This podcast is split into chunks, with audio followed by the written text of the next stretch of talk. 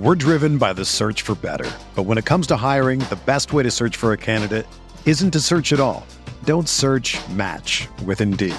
Indeed is your matching and hiring platform with over 350 million global monthly visitors, according to Indeed data, and a matching engine that helps you find quality candidates fast. Ditch the busy work. Use Indeed for scheduling, screening, and messaging so you can connect with candidates faster. Leveraging over 140 million qualifications and preferences every day, Indeed's matching engine is constantly learning from your preferences, so the more you use Indeed, the better it gets.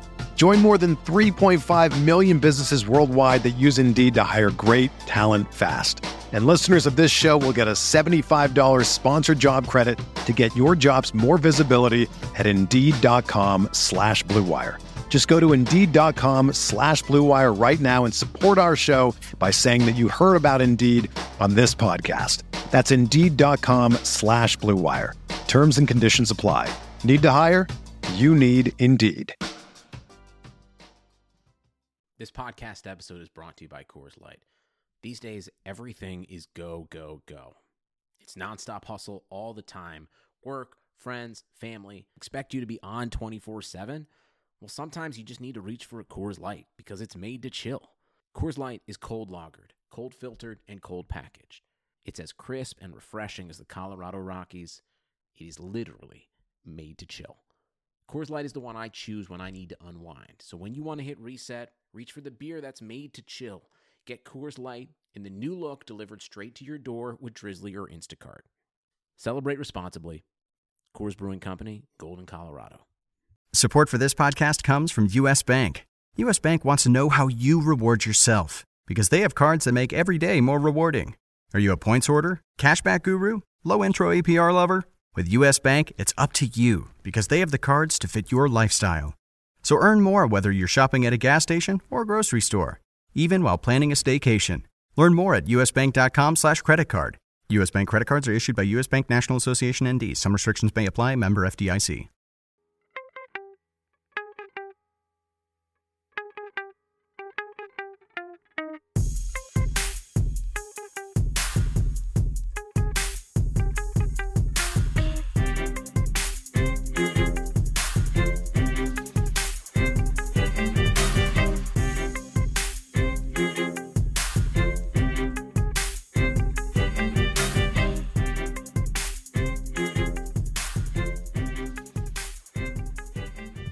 Hey, everybody, welcome to the RotoWire NFL DFS podcast for week 16. Only two weeks left in the NFL season. Uh, we are sponsored tonight again by FanDuel. We appreciate that. If you could please rate or review the podcast, we'd also appreciate that. If you do or have enjoyed us uh, during the course of the year, we to go to uh, iTunes or Stitcher, leave a quick rating and review. That would be greatly appreciated. Very important to the podcast. Uh, I should say, I am Scott Jenstad, joined tonight by Vlad Sedler. If you want to follow us on Twitter, I am at Scott Jenstad. Jenstad is J E N S T A D. Vlad is at Rotogut, R O T O G U T. Uh, Vlad, we missed you. I missed you last week. Uh, Jeff Erickson filled in uh, pretty well, but it's good to have you back. Yes, and so uh, with that said, I'm, I'm I imagine it was the highest rated show of the year. Uh, I'm not going to give uh, I'm not going to give Jeff any ego boost, so I'm not going to answer anything in, in that regards. Um, yeah, yeah, you know, it was a you know last week was uh, definitely a little busy, a little swamped. I did have a chance to you know obviously set my uh, my NFFC teams, and I did get in a single FanDuel lineup. Uh, unfortunately, I sort of matched uh, my FanDuel lineup with uh, with my NFFC, where I do have a ton of Russell Wilson, and so um, you could pretty much imagine how miserable my Sunday afternoon was. Yeah, that was uh, that was rough, and he was it, like Wilson had all year. Even when he struggled early, he you know did something in the fourth quarter. He's like leading the NFL in fourth quarter touchdown passes. Just didn't come. They was just wasn't there that game. But it was a weird week. It was like probably the weirdest wide receiver week in NFL history. The top four receivers last week in, in fantasy were Keelan Cole, Sterling Shepard, Jaydon Mickens, and Tavarres King. So Sterling Shepard, fine, like he, he's you know we know who that is. But the other three guys, you know, total no names. Keelan Cole's done a little bit. The other two guys out of nowhere. It was two Jacksonville guys, two Giants guys, and, and Nina and there was no Dede Westbrook in there. It was it was a really odd one. Yeah, it, it was absolutely weird, and uh, I, I do think Tavarres King is a little banged up this week, so I don't think he'll be able to uh, to do those royal things this week. But we'll see. Wow, you already got that one in. But uh, the, the big story in the afternoon, you know, the, the Russell Wilson game you mentioned, you know, Todd Gurley went crazy. Uh, you know, a lot of people that were you know behind in DFS or behind their season long playoffs. Gurley scores four touchdowns. Uh, pretty much uh, any team with Gurley went flying by everybody. I do have one season long league that I won because of that, so that was fun. But uh, I tell you what, uh, Mr. Gurley, you know, I think last year is completely in everybody's rearview mirror. He looks awesome this year.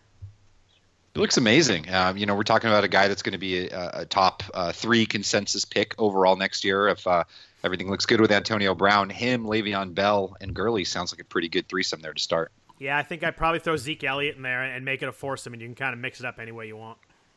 Oh yeah, that guy. That's right. Yeah, that's his. It's it's very topical because he's actually back this week. He's uh, off suspension, back for the Cowboys. The Cowboys have a little bit of a chance in the playoffs. They uh, need to win out and get a little bit of a help, but uh, having Zeke back uh, with them playing for something does make it interesting, at least. Yep. Uh, I can't wait to talk about that Dallas game when we get around to it. Yeah. Uh, you know, what about, sort of last thing about about Week 15? Uh, the performance of Cam Newton, obviously threw four touchdown passes, um, you know, hasn't really been up to speed all season long. And then, you know, we're, we're seeing a little something out of him. Uh, you, you, think that shoulder uh, issue uh, from the offseason is sort of behind him, and uh, you know, is this something that we're going to be able to look forward to with Cam Newton here in the in this final week of the playoffs? Yeah, Cam was popular last week. I, I missed on that one. I, I, was kind of a fade on him. I just I just didn't like what I saw from the passing numbers. You know, five or six uh, games coming in under 200 yards before that, but he only had 242 yards, four touchdowns. The Green Bay defense was just terrible. I think it was a function of that, but. Uh, he, uh, he certainly looked good. They finally used Christian McCaffrey the way they should, you know, getting him out in space, lining him up in the slot. Um, I, thought, I thought their game plan was really good last week more than anything. But uh, so are you still there, Vlad? I am. Oh, okay. Sorry, I thought Sorry. thought I lost you for a second. Um, moving yeah. on to the uh, the Week 16 slate. Interesting slate. There's no Thursday night game this week. We have uh, there are two Saturday games. Those are off the main slate. There's also no Sunday night game because it's Christmas Eve, so there's actually not a game scheduled there. And then there's two Monday night games. So we lose uh, Indy at Baltimore. No one really cares about that. We lose uh, Minnesota at Green Bay, which is too bad. That's a really good game on sa- on Saturday night. Then the two Monday night games are the Steelers at Houston and Oakland at Philly. So we lose we lose Pittsburgh and Philly, which is kind of a bummer. But uh, still 12 games on the slate. I think we got uh, we got we got plenty to go with. But uh... oh man, I I think in general by by far this is the game that I'm least interested in. And, yeah, and um, you know, probably not going to have much exposure to it. I mean, and I'm guessing that'll probably be the case for most people. Um, you know, just really not much to love here with the Browns having uh, basically the lowest implied team total of the week uh, or of the day at 16 points. That Josh Gordon hype train is, uh, you know, lost a little bit of its luster after a quiet week five. He did have 11 targets against the Ravens, catching just five of them, but, you know, 7,100 against this tough secondary on the road. Probably no Gordon for me. If I had to choose at, at anyone or, or go with anyone here, it might be a G- GPP flyer with Corey Coleman at 5,800. But even then, just not a lot to love here on the Cleveland side. Yeah, I wonder if it might be an interesting time to go back to Gordon. He did have the targets. Uh, you know, the Bears haven't allowed a 100 yard receiver since week three. That uh, that stat's been out there all week today or this week when people are talking about Gordon. But you know, the Niners had two guys over 90 yards in week 13. Marvin Jones had 85, so a little bit of semantics there. The Bears are only about middle of the pack in FanDuel PPG uh, to wide receivers at 26.2. I just De- DeShone Kizer hurts his upside so much. We don't know if DeShone Kizer is going to start this week. There's some rumblings of him getting benched, but I tell you what, if anybody else was playing quarterback, I'd go back to Gordon at 7,100. But uh, Kizer really worries me. Yeah, it, definitely. Uh, and, and on, on, the Bears side, I don't know if there's anything you like, but I mean, you got the Bears favored by almost a touchdown at home, and technically it should be a solid game script for Jordan Howard. Uh, but this guy's got three duds in his last four games. Um, someone really hard to time. Uh, the Browns you know they still do rank number one in, in, in run defense, and you know they've, they've missed you know they missed Jamie Collins and, and Emmanuel Ogbah last week. They were still able to contain Alex Collins, uh, who, who ran for uh, just 19 yards on 11 carries. Uh, and then you had the previous week, uh, Packers Jamaal Williams. He scored a rushing touchdown, but he was held to just 3.3 yards a carry. And that's sort of the magic number there, that 3.3. That's what the Browns lead the league in in terms of uh, yards per game, uh, yards per uh, carry allowed you know, tied with the Broncos, of course. But you know, despite the positive game script for the Bears running game, I don't know if I'm particularly excited about Howard. Yeah, I'm not really either. I mean, the four targets helped last week, but he's not much of a pass catcher. The the game script is about the only thing that makes it interesting. They are favored by six and a half, but he's just so up and down. And you know, Tarik Cohen tends to make some big plays. So at 7100, I think I'm going to go elsewhere. The the only the only play I really like here is the Bears defense at 4800. They've been pretty good lately. Seven sacks the last two games. They've allowed less than 100 yards in back-to-back games. Also, you know, one of those nice game scripts we like. Their favorite low over/under going against a very shaky quarterback. Also a home game. Uh, the Browns had four turnovers last week. I think the Bears will be pretty popular on the defensive side, though. Yes, I think you'll definitely see uh, the Bears uh, on FanDuel at that you know solid price, probably among the top three owned. Just a really good spot at home against Cleveland. Um, this is the last guy I'll mention, and I don't think he'll actually end up playing, but we'll see. Is uh, rookie tight end Adam Shaheen? Probably the only other Bear I'd consider. Uh, he is uh, dealing with a chest injury, uh, was limited in practice. I did not see whether he practiced today, um, but you know potentially a nice punt tight end. Obviously, you know targeting tight ends against the Browns has been gold all season long. Um, if he's not in the mix, you might see a little bit of ownership on Daniel Brown, but I wouldn't be as excited about that. Yeah, Shaheen was a, a partial participant in practice today, so I would guess he's going to play. So that's an interesting one. He had he had four catches, 44 yards last uh, last game that he played. So uh, yeah, an interesting one. He had a touchdowns against Cincinnati, but this game overall, you know, 38 over under, not a lot there. Um, I think Isaiah Crowell in a GPP is a little bit sneaky. He's been playing really well. It's just a matter of um, them staying in the game. Uh, he had uh, he only had five carries last week, but 72 yards, 121 yards the week before. But overall, this game is, is pretty gross and pretty ugly. Uh, I'm going to move on to the next one. We've got an interesting game: Detroit at Cincinnati. Cincinnati has not been playing well right now. They look like they've kind of given up on the season. Marvin Lewis has talked about uh, maybe not coaching next year. It's kind of up in the air. This team looks a little bit lost. Uh, losing Vontaze Burfict in the middle of the field really hurt them in, in, a few weeks ago.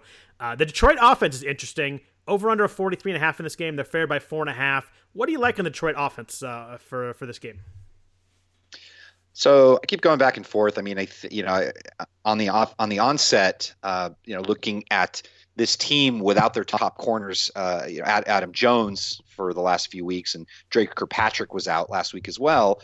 But uh, Kirkpatrick might actually be back. Uh, same with Vontaze Burf- uh, Burfict. So um, yeah, I mean, I don't know. At first, I was looking at Stafford and the passing game, possibly getting Golden Tate back on track after a quiet Week 15.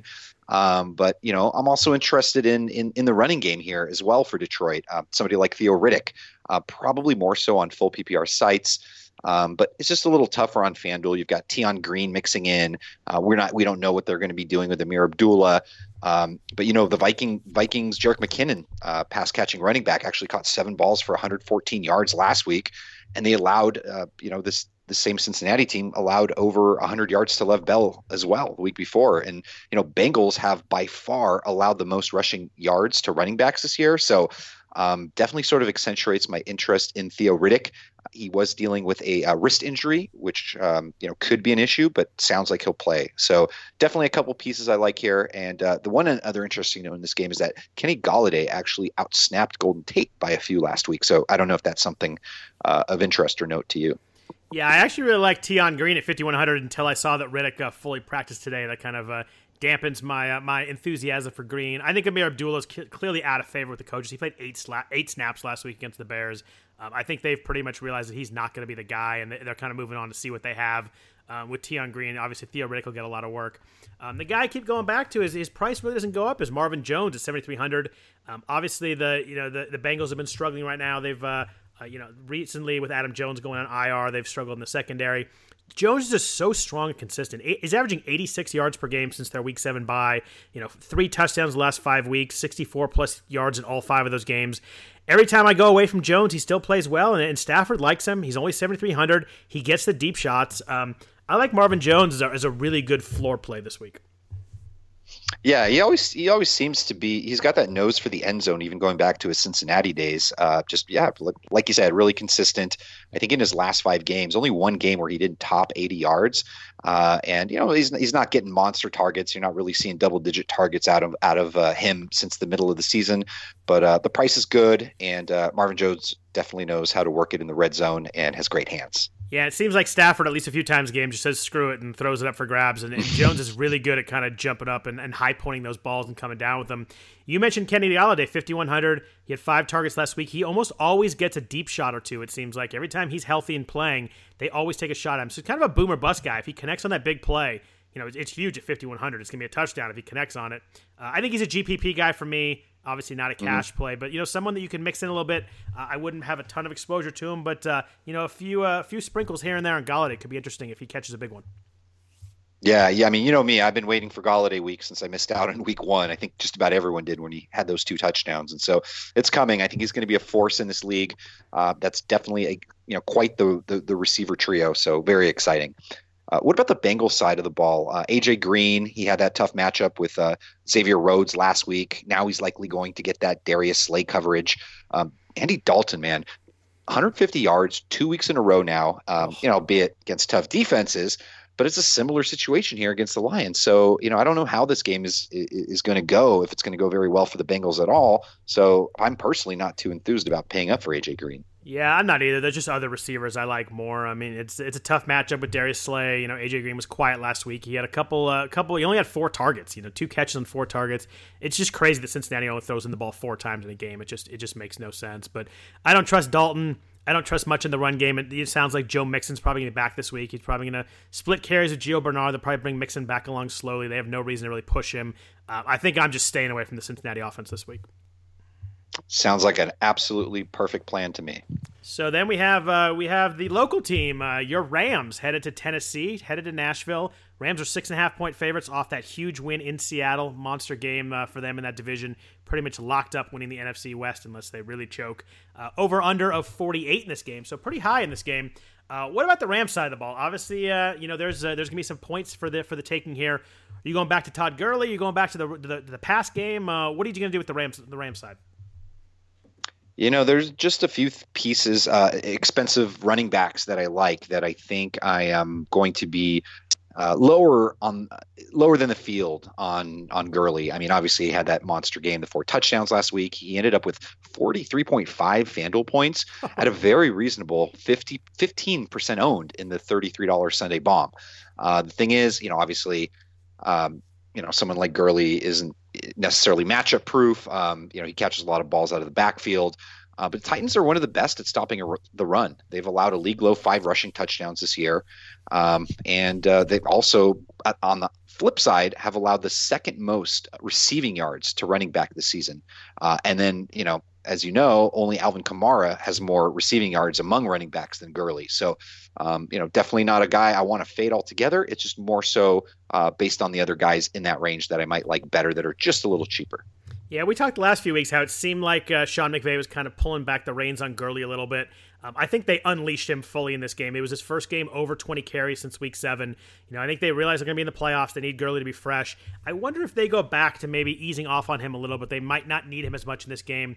I'm kind of more interested in the passing game here. Uh, Jared Goff, mm-hmm. 7,700. He's been under 200 yards back to back weeks, but last week was game flow. There was no reason for him to throw after about the middle of the second quarter.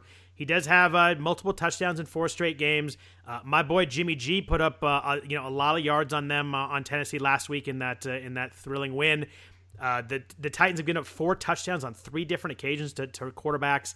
I kind of like Goff this week at 7,700. The more I looked at it, the more more I got into it. Yeah, I mean, yeah, I mean, last week I I uh, I did write up Robert Woods. I did play him in my in my one lineup, um, nice. um, obviously for that little Wilson uh, Jimmy Graham zero. Um, but uh, yeah, he's he's the receiver I'm I'm most interested in here for the Rams, and really didn't really didn't seem to appear to miss uh, much of a step after after uh, missing a few games. And he caught six or seven targets. He got into the end zone, and he's just been Goff's most consistent wideout this year. Uh, you know, obviously the the secondary is is one to target for us against Tennessee. It just has been uh, over you know most of the year, um, and there's a possibility Titans might be without their best corner, Logan Ryan. So uh, you know we, we, can't really trust Sammy Watkins. He's not anything more than GPP play. Uh, you know Cooper Kupp has been solid when Woods wasn't around. Now that Woods is back, I think he's the main target here. Yeah, Kupp only had three targets uh, last week. Again, though, game flow uh, related. I'm, I'm okay going back to Kupp. I think he'll, he'll see some more targets this week, but Woods seems to be more of the guy. He had seven targets last week, six catches, 45 yards, and a touchdown. You know, that's 28 targets in the last three games he's played. He clearly seems to be the one with Kupp as the two, and, and Watkins kind of the maybe a little bit of red zone, maybe the deep shot guy. Uh, you know, but uh, I, am not, I'm not playing Sammy Watkins anywhere myself. Yeah, and it's funny because Robert Woods uh, was somebody I really liked out of college, and you know thought he was going to be uh, you know pretty awesome, um, and just really never made it happen in Buffalo. Was traded back to his hometown. He is from Los Angeles, um, not far from where they play right now, and so it's uh, really quite the season. It's nice to see him uh, basically step step it up in his hometown. How about the Titans? You got to figure that they uh, they're going to have to try and score to stay in this game. It is a high over under, even though the Rams are favored. Uh, anything on the Tennessee side of the ball, you know, I like Delanie Walker. I almost always do. Just so consistent, more of a cash mm-hmm. game guy. Good, super floor. You know, he has between four and six catches for six straight games. He always seems to get uh, forty to sixty yards. He has a he now has I think three touchdowns in the last five weeks. He scored against uh, the Niners last week. Um, 6,400 for Delanie. The price is up a little bit uh, from where it was earlier when we, when we really liked him. But uh, you know the the Rams have given up four touchdowns last two weeks to uh, tight ends. They did eliminate Jimmy Graham last week, but uh, that was just kind of ugliness all around. But uh, what do you like besides Delanie Walker for the Titans? Anybody else that uh, you think about playing?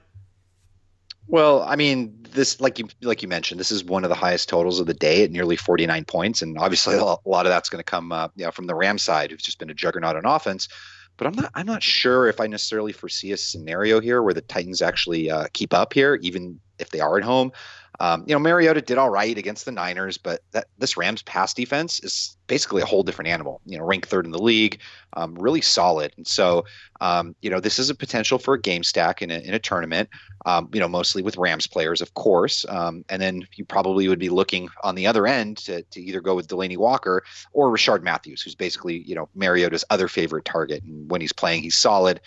Um, you know, but 6,400 for Delanie uh, can't can't really go against that. The only thing for me is I would, you know, Kelce is just too cheap. He's 7,000. I'd yeah. rather pay the 600 extra for him over Delanie. Yeah, I agree with you on, on Kelce there, but I like Matthews also. I'm surprised he's still under 6,000. He's 5,700 this week. You know, six catches for 95 yards and a touchdown last week on eight targets. He had four catches of 20 plus yards. Really had a, a really an explosive game. Uh, the Rams secondary killed the Seattle wide receivers last week, but I, you know that was more that Seattle just couldn't block anybody. You know, the week before, Torrey Smith got 100 on this against this defense, and they've uh, the Rams have allowed 98 plus yards to four receivers last six weeks. So they've uh, they have not been that good against receivers. They've been uh, they've been kind of middle of the pack. Uh, they are they are the top 10 in FanDuel points allowed, but a little bit a little bit leaking lately. Uh, Rishard Matthews seems underpriced to me, 5700. I think I'm going to have a, a good amount of him this week. Yeah, way too cheap. Uh, the last piece I'll, I'll talk about in this game is I'm just briefly touch on it is the Rams defense. Uh, 4,600, just always feel like a threat for a pick six. Uh, and, you know, Mariota just hasn't been the same guy this year. Uh, I can almost guarantee you at least one interception. Um, don't, know, don't know if they'll necessarily take it back, but uh, you never know. Um, so Rams defense, 4,600, way too cheap. Yeah, if they can get any pressure on Mariota, I think he'll make some bad passes. He's he's had a lot of games this year where he has not looked good. He has he has multiple four interception games. He has two of those, which are really ugly. Um, I think the Rams D at uh, 4,800. I, I, like that play too. Yep. Uh, next game we've got uh, Miami. Miami headed to Kansas City. Kansas City had struggled finally on Miami. The, Miami finally back on back on track. Um, two big wins last uh, couple weeks. They had a really big win against the uh, Chargers this week. That was pretty much for the division. That was a, that was a huge uh, huge statement game in that division. Um, starting with the visitors, Miami is a 10 point underdog headed to Arrowhead over under a 44. Um, I think the main question in this game is what you do with Kenyan Drake. He's been really good three straight weeks now. Uh, he was 16 for 78 last week, but he had six catches also and scored a touchdown. He just looks good. He had a, he had a 30 yard run that I, that I was watching where you know the hole wasn't there. He bounced it outside, kind of made it all himself, and ran for 30 or 35 yards. Um, the only concern on Drake, obviously, game script. They're 10 point underdogs. They may have to throw the second half, and Damien Williams might be back this week. Although I think that Drake has pretty much solidified himself at the, at the top of that food chain. Yeah, I mean, uh, I guess if I had to choose, um, you know, for me, if, if I wanted to get some exposure to the Dolphins, I'd probably more likely go with uh, Jarvis Landry, who's actually one of my favorite receivers on the day. Uh, you've got DeVante Parker, who's, uh, you know, basically a quintessential bust, not practicing, same injury that uh, that has plagued him. Uh, I'm, shocked, I'm shocked yeah. that DeVante Parker's not practicing.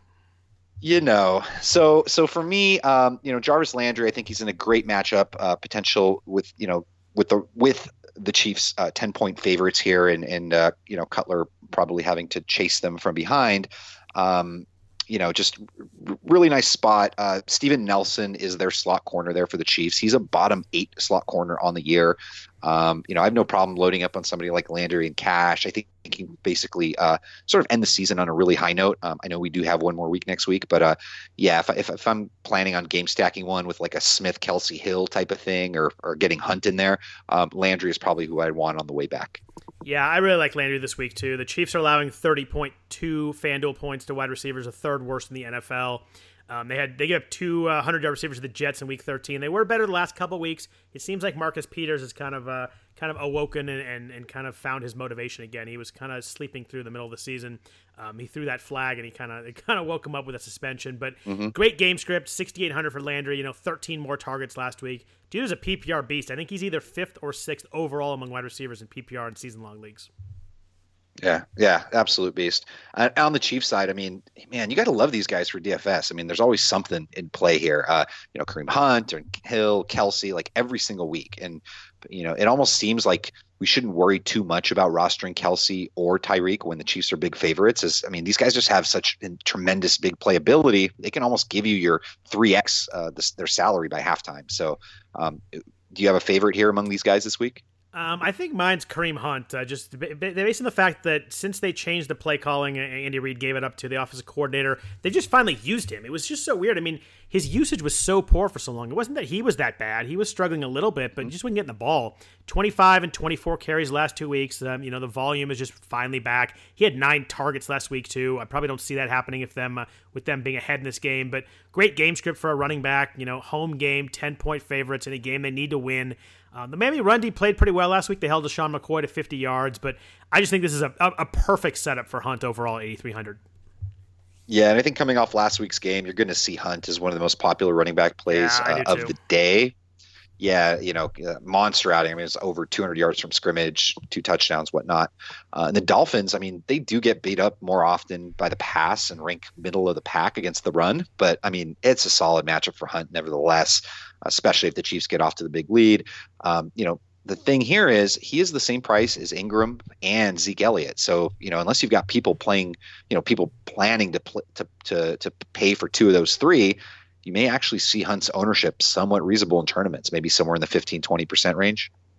Yeah, I think that sounds about right. It, it, getting Hunt and Zeke in, or Hunt and Ingram, or Hunt and Fournette, whatever it may be, uh, it gets pretty tough uh, depending on who you're playing at quarterback. There's not a there's not a Nick Foles six thousand kind of punt quarterback play that's going to throw four touchdowns for you that you can slide in like you could uh, before. Oh, but, there might uh, be. Oh, you. There oh. might be. It'll be very dangerous, but there are might. You, are you going? are you going Drew Stanton on me? Uh, uh TBD. All right. Um, but I think, like you said earlier, Travis Kelce, I just think is too cheap at seven thousand. He's always active. He was active last week with six catches, only forty six yards. But they've been focusing on him recently. Twenty eight targets last three weeks. The only issue with him again is game script. If they get up, you know, 14, 17, they just might not throw it much in the second half. But um, you know, Miami's allowing twelve point one FanDuel points per game to tight ends, fifth worst in the NFL. Um, I think Kelsey could uh, could get his value in the first half. Yeah, yeah, I'm with you. He's my favorite tight end. Uh, you know, very, you know, right off the bat, and and I really don't have a problem eating the chalk. Um, I'm not going to do that at every position, but this is one of the spots uh, I just feel comfortable paying up for. Did you like? Uh, did you like Tyreek uh, running right by your boy Casey Hayward last week? Yeah, hey, it, it, happens once in a blue moon, I guess. Literally just ran right by him. Tyreek has some crazy jets. I tell you what, that dude is fast. But um, and he's one of those yeah. guys, you know, huge boomer bust guy. It's all if he hits that big one. You know, they always are going to take a couple deep shots to him. He has uh, you know, been a monster the last three weeks. Seventy-five yards in each game, 185 yard game in there, three touchdowns. Um, but uh, you know, Miami's pretty good against uh, against wide receivers. So I think this is a week where I'm probably going to go with uh, Kelce and Hunt uh, more focused on than than Tyreek. Yep, I'm with you, man. I uh, I love the Chiefs defense this week. One of my two favorite defenses down at 4500. They're really coming on the last couple weeks. They struggled for a long time, but last two weeks, five sacks, seven turnovers combined. You know, again, my favorite formula. They're home against a, uh, a shaky quarterback. Jay Cutler likes to give it to their team. They're a big favorite. Nice price. Um, the Dolphins have thrown 10 interceptions the last five weeks. Uh, I think the Chiefs might snick under a little, a little bit under the radar because everybody knows that their D has not been very good for a while. Um, but I, I, think they're sneaking coming on right. I think it's a perfect time to play them. Yeah, and what's the uh, the game they're coming off of? Um, uh, I know that was the Buffalo game, but uh, you know that was an impressive game against the, the Patriots, and you really never know what Cutler will show up. And if it's DGAF Cutler, um, Kansas City is a great play this week. Is it is it is it ever um, DAF Cutler? Uh, once in a blue, uh, you know, it happened a couple weeks ago. It happened against the division rival. That that is um, true. You know, real, real, just realizing that uh, this is sort of the end of the road. I mean, you know, he's not coming back for another season. So um, would, that's the thing uh, about him. Let's uh, let's let's hope know. let's hope not. Yeah, um, exactly. Moving on, that was, a good, that was a good segue. The next game is the Patriots. Uh, Buffalo headed to New England. New England 12 point favorites in this game. Over under pretty good 47. Um, obviously, we got a lot talked about on the New England side, but what about the Buffalo side? You know, um, LeSean McCoy's 8,600, always scary with a running back with that big of a uh, is, is that big of an underdog, but he's one of those guys that always gets volume. If they're losing, he's gonna get uh, he's gonna get passes. If they're the game's close, and get a lot of runs. He has 20 plus touches in four straight games. The Patriots have allowed a 100 plus yard rusher in the last two weeks. Uh, are you interested in McCoy at all? The price is pretty high. Yes, I am. It's just the you know just so much I love there that it's you know it's it's going to be time for me to take a stand. Uh, you know, and again, it's a pretty huge spread, and things didn't work out for you know well for McCoy in Week 13 as the Bills got pounded uh, 23 to three. Um, he did run well in that game. He accumulated 93 yards on on just 15 carries, so that was over six yards per carry. But he just didn't get his usual workload or you know put up as many fantasy points since that game was pretty much over early. Right. Um, I do think he is a little sneaky this week. I think he's going to get overlooked with Gurley, you know, with Zeke back, Gurley balling, you know, Hunt looking sharp. So um, definitely more of a GPP play. Uh, I think I'm going to do multiple lineups this week. I want to have him in, and I don't mind actually pairing him um, with sort of the contrarian, uh, you know, with his quarterback Tyrod Taylor, uh, hoping that they may be able to make some music together on a couple of big plays. Yeah, I got to think at that price, McCoy's got to be like five percent owned this week. Yeah, exactly. Uh, but that's about it for me on, on the Patriot side. I do like Tyrod a little bit, um, and I like McCoy. Uh, you know, played Clay last week where he was cheap uh, over on DraftKings, but uh, you know, besides that, probably not going back to Clay this week. Yeah, nine targets last week, uh, 68 yards. Mm-hmm. That was a that was a pretty good little play right there. Could be a good game flow. Tyrod likes to check down to him when they they need to pass, but I just think there's other tight ends that I'm probably going to go with over Charles Clay. Yeah, it's it's the revenge narrative, man. It happens every year. It's uh, there's no timeline on it. He hasn't played uh, for the Dolphins in three years, but hey, um, you know sometimes you just it's a good uh, it's stick good, it to your old a, team. It's a good thing they're playing the Patriots this week, then. Exactly. No Clay.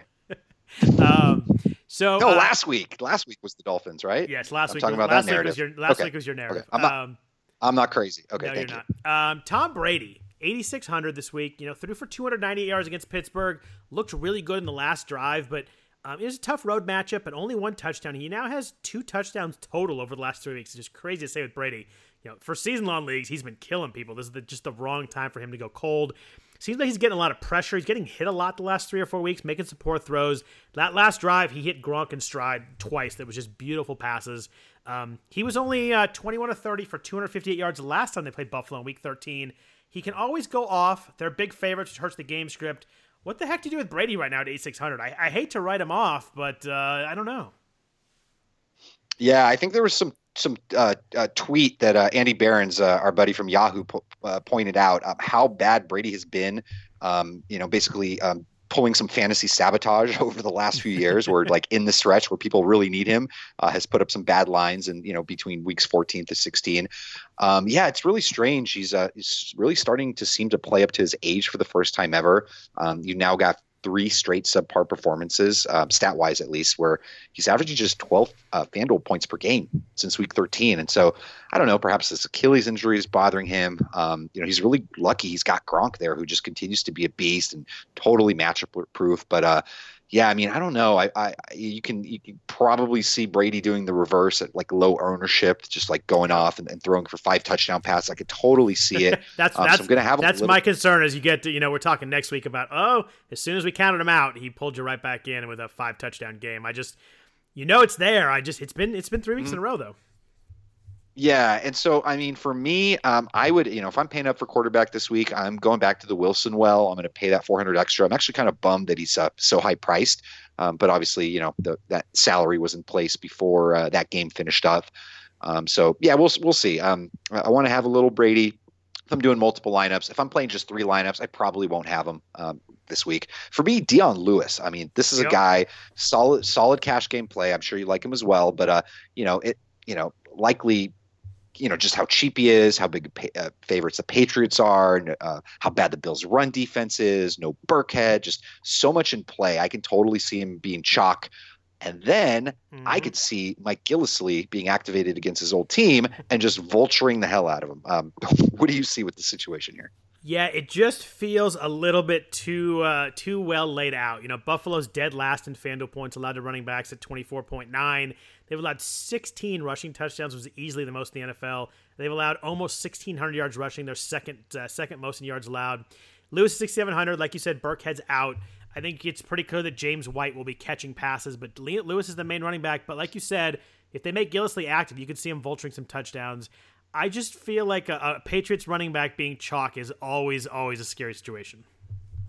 No, absolutely, absolutely. And I got burned last week in a season long, uh, you know, with Rex Burkhead after a couple of big weeks. He's been scoring a lot of touchdowns. Um, he did get in early uh, into the end zone, but then he was basically knocked out for the rest of the game. And so, yeah, I mean, it's a constant carousel, always dangerous. And so, um, you know, for that reason alone, um, as a matter of fact, I'll, I'll probably be picking up some uh, some Gillislee in, uh, in, in some season longs as well, where um, I have some shaky RB two situations.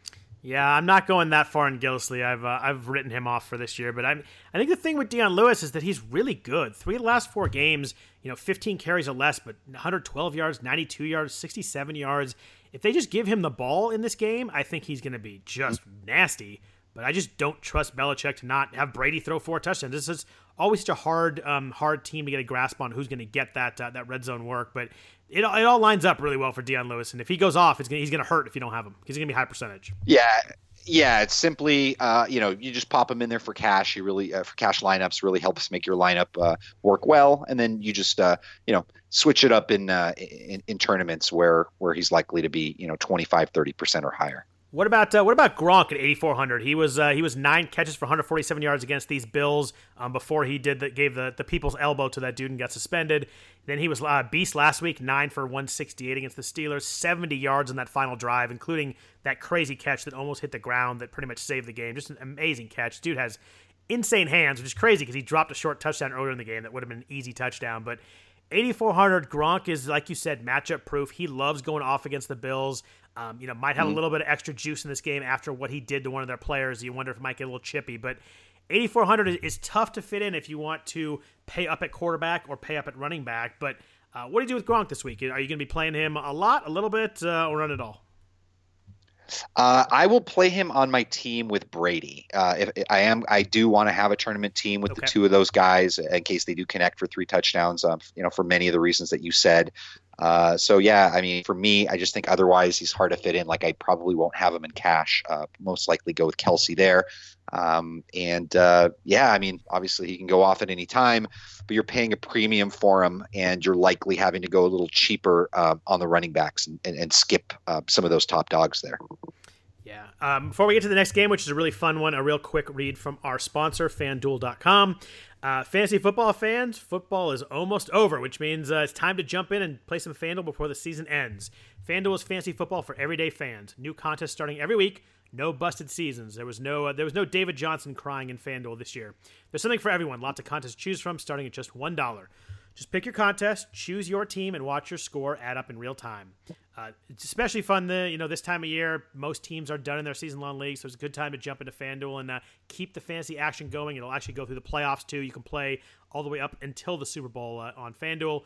Over two and a half million players have won a cash prize playing on FanDuel. Take advantage of our special offer for new users. Sign up today at FanDuel.com/rw. You will get a, a free six-month RotoWire subscription plus a free entry into the NFL Sunday Million, which offers more than $1 million in cash prizes, all with your first deposit on FanDuel. Just visit fanduel.com slash RW, void where prohibited. So, the big game of the day in terms of points and scoring and uh, what it means for the standings is the uh, Atlanta Falcons heading into the uh, Superdome to face the New Orleans Saints. Saints are favored by five and a half at the moment, over under a 52 and a half. Um, this game was a little bit disappointing. They, they played two weeks ago on a Thursday night. Uh, the game was only 20 to 17, went way under the number. I think the Thursday night played into that somewhat. Uh, Alvin Kamara got hurt. That hurt the scoring too. Uh, starting on the on the Falcons side of the ball, uh, what do you like? Well, first of all, I mean, people need to remember is uh, you know that the Saints have really become a, a run first team, and I mean, yep. it goes without saying. And the Falcons also, I mean, they like to really control time of possession and, and go run heavy as well. Uh, and Freeman's looking really good. Uh, he's he's at a really good price. And so, yes, this is a high uh, total. But even last game, I mean, they were running it. You know, none. Uh, you know, both teams were running a nearly sixty percent mark.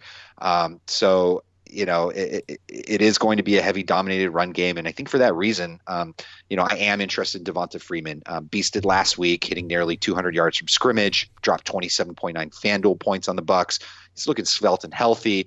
Um, and he looked good against the Saints in the previous week. He found the end zone against them, carved him up for 91 yards on 24 carries. Um, and, you know, just the way that things play out here, where, uh, you know, that you've got those guys, Ken Crawley and, and Lattimore, who are just really good, those perimeter corners, um, you know, locking those guys down. I think most of the action here, most of the points are going to come from Freeman and Mohamed Sanu. That uh, that move Freeman put on the uh, Buccaneers uh, safety the other night was nasty to end that game. Nasty. Um, what about Matt Ryan? 7,700. Obviously, the over under is good. Great game script. But like you said, kind of run dominant team. They've had some weird play calling. You know, Matt Ryan last year, seven times threw for three or more touchdowns in a game, has still not done it once this year. Yeah, uh, for me, Ryan is probably a no go. Um, I, I, actually expect this game to go a, a little under. I, I, can actually see that line dropping from 52 and a half down, uh, you know, maybe a point, point and a half over the next couple days. Um, and then Julio, I mean, he's the priciest receiver on the slate. Uh, I do think he's going to be fairly low owned. He's just not getting into the end zone. Um, he scored once uh, in just one game in, in, in his last eight, in, just once in his last eight games. Of course, it was a two touchdown game.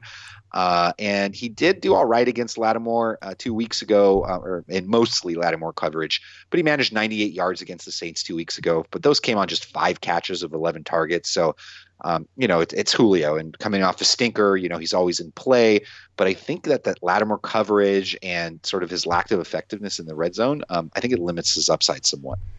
Yeah, I just have that weird sneaking suspicion in my head that everybody's talking about these teams running the ball and how much they run the ball. I just wonder if we finally get one of these shootouts with the Saints that we've been waiting for all year long. Yeah, I mean, listen, either way, we're stacking this game. Um, you know, you, you need to have at least one stack in this game. Um, but you know, I do think that a lot of these touchdowns are going to come from the running backs this week. Yeah, it's funny. We look at the Saints side of the ball, and Drew Brees last week, you know, 291 yards, two touchdowns, kind of one of those. Again, the same kind of thing. You know, does well but doesn't go off. But he lost two touchdowns on Mike on Michael Thomas uh, reversals. One where he barely his knee was barely or his like arm was elbow was barely down. Another one he couldn't get his feet in the back of the end zone. But you know that could have been 300 yards and four touchdowns really easily. And we're stock we're t- then maybe we're talking about Drew Brees finishing really strong. But he still only has three plus touchdowns in one game. He had eight of those last week. It's mm-hmm. it's weird how similar he and Ryan are in terms of the uh, the lack of touchdown passes. But like you said, both these teams have kind of changed how they play a little bit. Uh, Jameis Winston did have you know 290 plus yards and three touchdowns on Atlanta last week, but some of that was in garbage time. Your boy Adam Humphries caught a touchdown. I'm sure you enjoyed that. Um, but Atlanta's yeah. allowed multi, multi, multiple passing touchdowns in three straight. Are you playing Brees at all at 8,400, or are you just kind of uh, going somewhere else? No, I, am going somewhere else. Right. Uh, you know, even you know Michael Thomas. I mean, this dude is weekly cash game cha-ching. I mean, yep. especially lately, absolute target monster. Pretty much the focal point of the pass game. Um, you know, outside of Kamara, when Ingram brings a long one too.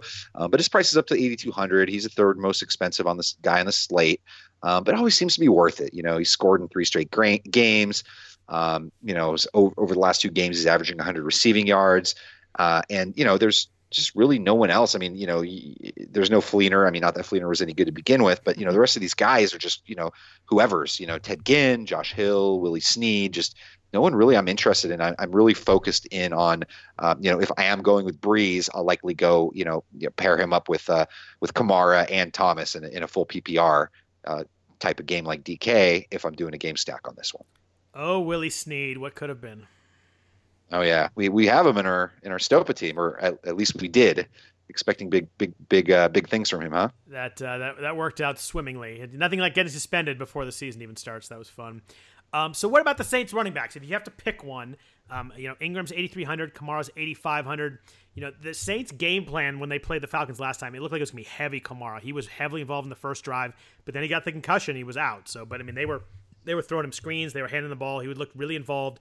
He returned with 18 touches last week. He was only 12 for 44 and running, but he did have six catches for 45 yards and a touchdown receiving. You know, obviously the uh, the Atlanta defense has been pretty good though. They haven't allowed a running back over 80 yards since week six. Uh, Mark Ingram last week had that 50 yard run, but other than that, he was like 11 for 24 running the ball. So he really needed that late run to to, to break it open. Uh, do you have a do you have a running back preference in this game if you're going to go with the Saints back? Yes, for me this week it's Kamara. Okay. Um, last week I just happened to get lucky. It was Ingram. He did end up with you know having more points. Uh, but you know, again, both played great last week. Um, you know, combined for nearly 48 Fanduel points. And uh, these Falcons, I mean, they rank 30th against the run. It's you know the, that part of the defense that is sort of their clearest weakness. Um, so yeah, I mean, it's an opportunity where you can basically deploy both if you if you really want to. Um, but yeah, I do have a slight pre- uh, preference for Kamara this week.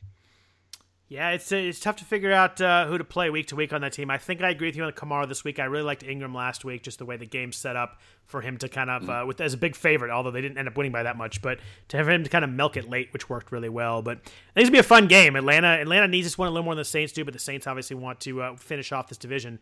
Uh, I'm looking forward to watching this game. Oh yeah, oh yeah. Uh, the LA Chargers, off their uh, really bad loss to the Chiefs, they did not show up on Saturday night at all. They're going to New York to face the Jets. Chargers are six and a half point favorite in this game, over under 42 and a half. Um, I like the Chargers offense to bounce back in a big way this week. Uh, one of my favorite offenses. Uh, how do you feel about that? Yeah, I mean, you know, this isn't your typical, uh, you know, exciting Charger game because of the opponent. Um, they are traveling cross country back east for an early game, but you know they are fighting for the playoffs. Uh, Phil Phil Rivers is playing with a chip on his shoulder all season long. Uh, you know, he wants to bring a championship home for his nine children and his wife. and uh, you know, uh, unfortunately, no no Hunter Henry. He hits the IR with a kidney injury, uh, which means we're probably going to see a scenario, and people are already talking about it all week. Is uh, Antonio Gates uh, getting love as a cash game play at min salary? I think I think he's going to be chalky, especially DraftKings. Oh. He's twenty five hundred. Oh yeah, it, it would be. Yeah, he's he's locked into a ton of lineups. Uh, and that's some chalk that I would eat. So it's not surprising at all to see this duo hook up for at least a touchdown. You know, I'm uh, I'm spitting out that chalk. I want no part of it. I think Gates does nothing.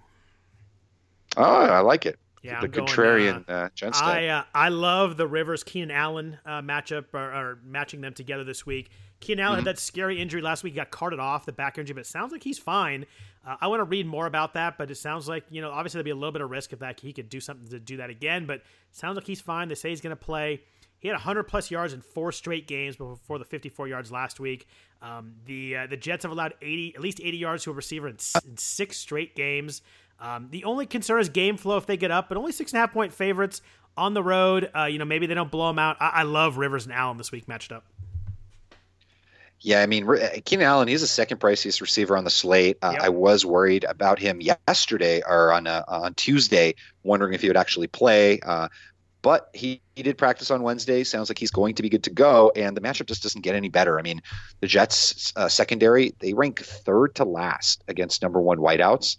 And they've also allowed 27 p- passing touchdowns on the year, which is second worst behind only, uh, you guessed it, the New York Giants. Uh, nice. Gotta love New York. They're uh, playing a lot of defense uh, in, the, in a state this year. between right. between them between them and then the you got the Bills over in New York uh, giving up the most run yards. It's it's it's not good. Yeah, and then and then what about Melvin Gordon? Um, love, you know, probably love. somewhat of an you do okay because somewhat of an afterthought probably for some people given his price tag uh, on the road, somewhat a difficult matchup. Um, I do, you know, we do sort of know and have seen those insane splits with uh, with Gordon at least earlier on in the year. Um, how he had some duds at home and just sort of goes nutty on the road. And now Austin Ekeler is going to be out of this game, so this might give him a few more carries, perhaps a few more targets this week. Yeah, I think uh, the, my problem in this game is going to be figuring out, uh, you know, whether to go with Rivers and Allen together, whether to go with Gordon. I think on some teams I'll do one side, and some teams I'll go with the other. But uh, Melvin Gordon, 22 cut touches or more per game since their Week Nine bye. Just the volume is insane. He's not super efficient. The yards per carry is not good, but you know they give him the ball in the passing game. He had six catches last week against uh, against the Chiefs. Uh, still scored a touchdown in that game, and they got and they got smoked pretty badly. Uh, the Jets have another 100 yard rusher since week one is my only trepidation, but I just think the volume involved with Gordon and a really good game script, I really like him this week. Yeah, that sounds good. What about the Jets? I mean, I personally, I'm interested in absolutely no one, uh, especially with Bryce Petty under uh, under center. It's already a tough matchup as is for the pass offense against these Chargers and it makes somebody like Robbie Anderson, who's actually limited in practice this week, um, sort of unplayable um, with that Casey Hayward coverage. So uh, I think the only guy I would remotely consider, um, and even then some, probably not, is Bilal Powell. Uh, simply because the Chargers stink against opposing runners, um, but I'd use Powell on like you know my tenth team or something like that if I thought the Jets were able to hang in this one. Um, but yeah, he's the primary back. Matt Forte does mix in often. Um, you know, a little, a little Elijah McGuire. Um, so that hinders my love a little bit for Bilal, but for the most part, no Jets for me. Yeah, the one guy I looked at with Robbie Anderson, but he's still 7,200. And, you know, Bryce Petty, uh, is playing quarterback, but Petty, I, he does lock in on him. He uh, when when Petty's played, 29% of his targets go to Robbie Anderson. On the rest of the year, Anderson's target about 23% of the time. So Bryce Petty does lock into him. It's kind of the only thing that I think is interesting. I think Anderson at 7,200 is an interesting GPP play. I think he'll be low percentage. He's going to, uh, he's going to, like you said, he's going to go with Casey Hayward. Last week he had Marshon Lattimore, had 12 targets, only five catches. I think Robbie Anderson's an interesting GPP play guy just because of the fact that Petty's going to lock in on him. Yeah, and I think the most important thing here is just to make sure that he is good to go because yeah, uh, sure. he is dealing with a couple injuries, uh, the hamstring and a hip. So uh, obviously the hammy could be a big deal, but uh, Robbie Anderson has been quite the surprise this season. Yeah, I really like the Chargers defense too at 4,900. You know, good pass rush against an inexperienced quarterback. Um, they struggled against Kansas City, but they had held a, you know, to three teams in a row under 300 yards before that. Petty threw two picks last week. I think I think the Chargers could score a touchdown on defense this week. Uh, absolutely, and you'll probably see between them and the Bears uh, ca- uh, covering a lot of the chalk this week. Yeah, I think so too. Um, a game that's not really interesting. Denver headed to Washington. Two teams with disappointing seasons this year. Two teams that had playoff aspirations to start of the year, but uh, that's kind of blown up on them. Washington fared by three and a half, over under forty one. On the Denver side, uh, I have some interest in Demaryius Thomas only if Brock Osweiler plays. If Paxton Lynch plays, I don't have any interest in touching anybody there. Uh, General Manager John Elway said today that he's not going to announce a starter until later in the week, so I have no idea what's going on here. Demaryius does have 30 targets the last three weeks. It's 6,500. He's interested to me if Osweiler plays, but that's about it on the side of the ball. Yeah, I mean, this game doesn't interest me much at all for DFS. Uh, you know, these are two teams that are actually pretty solid defensively. Uh, not a lot of exciting offensive pieces to use, uh, and it's probably a game I'm probably going to avoid entirely. Uh, if I was uh, to touch someone on this team, um, not literally, but that would be with Brock Osweiler under center and not Paxton Lynch, as you said as well. Um, Emmanuel Sanders, uh, he's just been horrendous. Um, he has not been full strength, and I think that's part of the issue there. And also the uh, you know musical chairs at quarterback.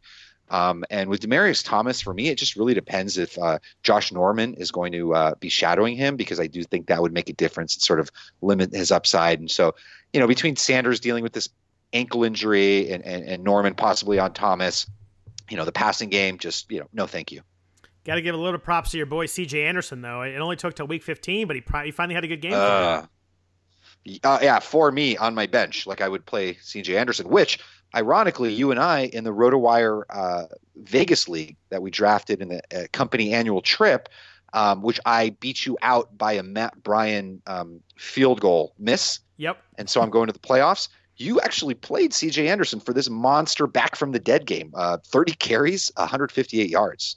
Yeah, it was uh, more of an aspect of uh, not having very good running backs, but it was, uh, it was good to see a good game. But the Washington side of the ball, um, Samaje Perine's only 6,000, but his last three weeks 12 for 38, 17 for 45, 14 for 37. That's revolting.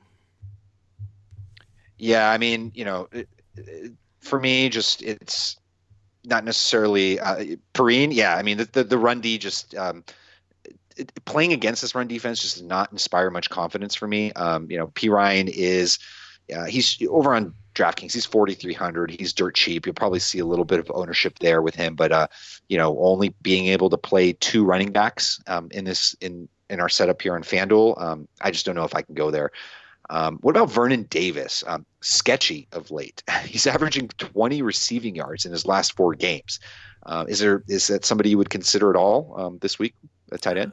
No, not really. I think there's enough tight ends that uh, that I'm okay with. I don't need to pay him, and he's six thousand. It's not like he's cheap in any way, and yeah. he's you know he's averaging like 15 yards a game the last four weeks. So I just I just don't want that. Um, he's had two recep- six receptions total the last four weeks. The only guy mm. I might play is Jamison Crowder, but he's 6,900. I don't want to go against the Denver secondary if I don't have to. But he's the best chance at targets. I like him more in PPR, but I think I'm just going to stay away from this game for the most part. Demaryius Thomas is my, like my only guy, and that's if Osweiler plays.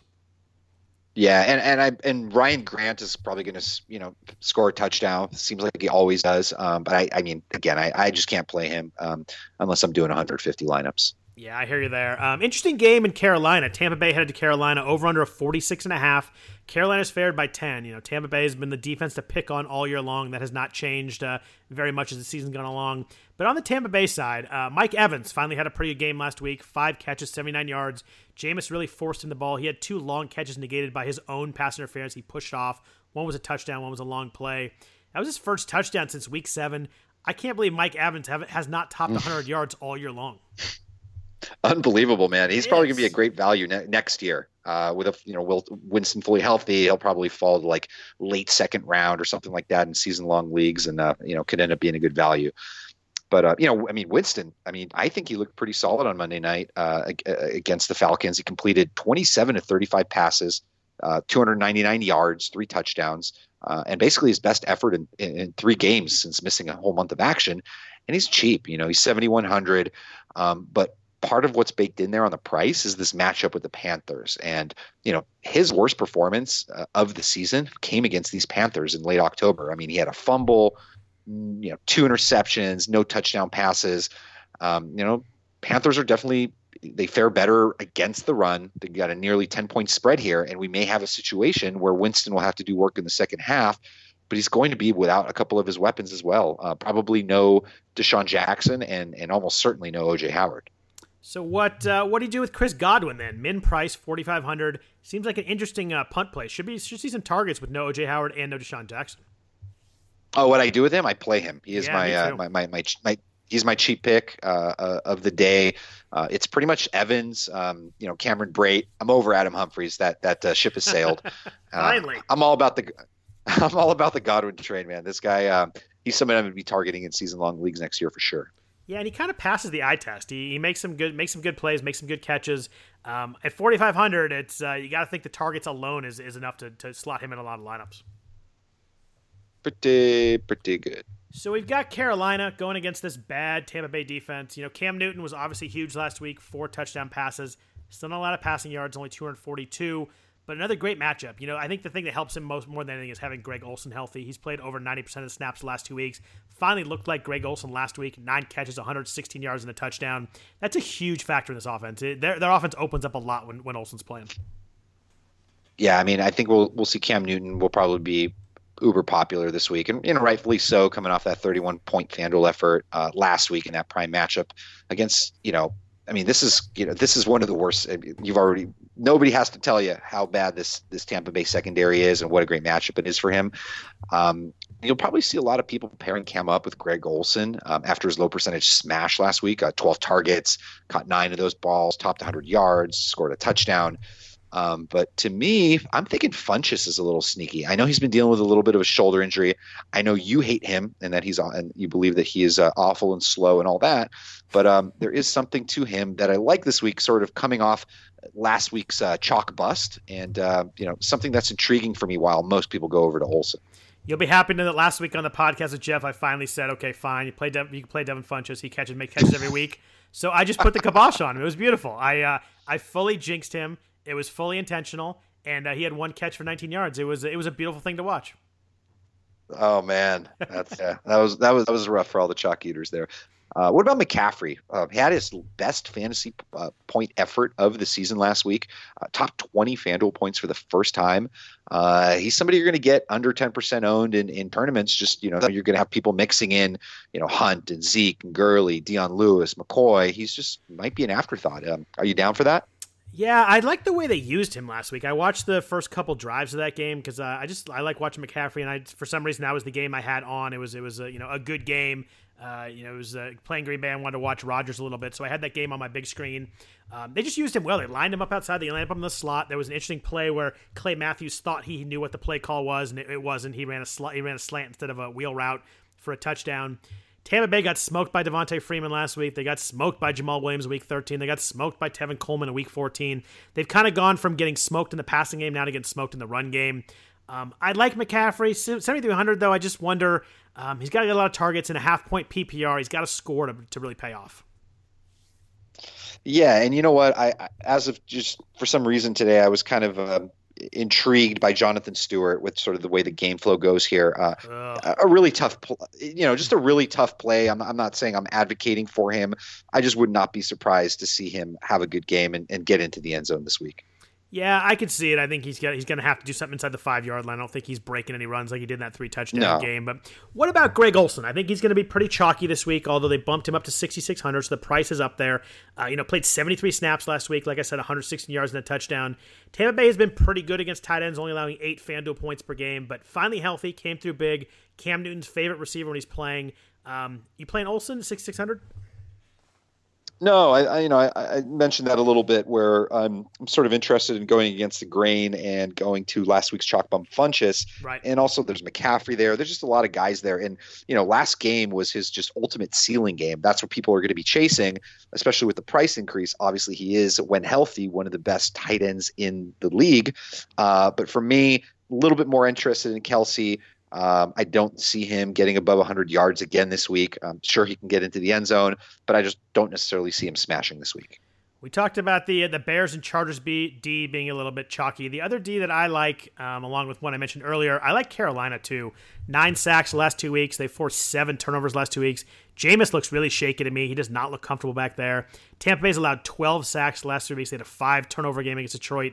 Big favorite, home team. I, I like the Panthers D a lot at 4,800.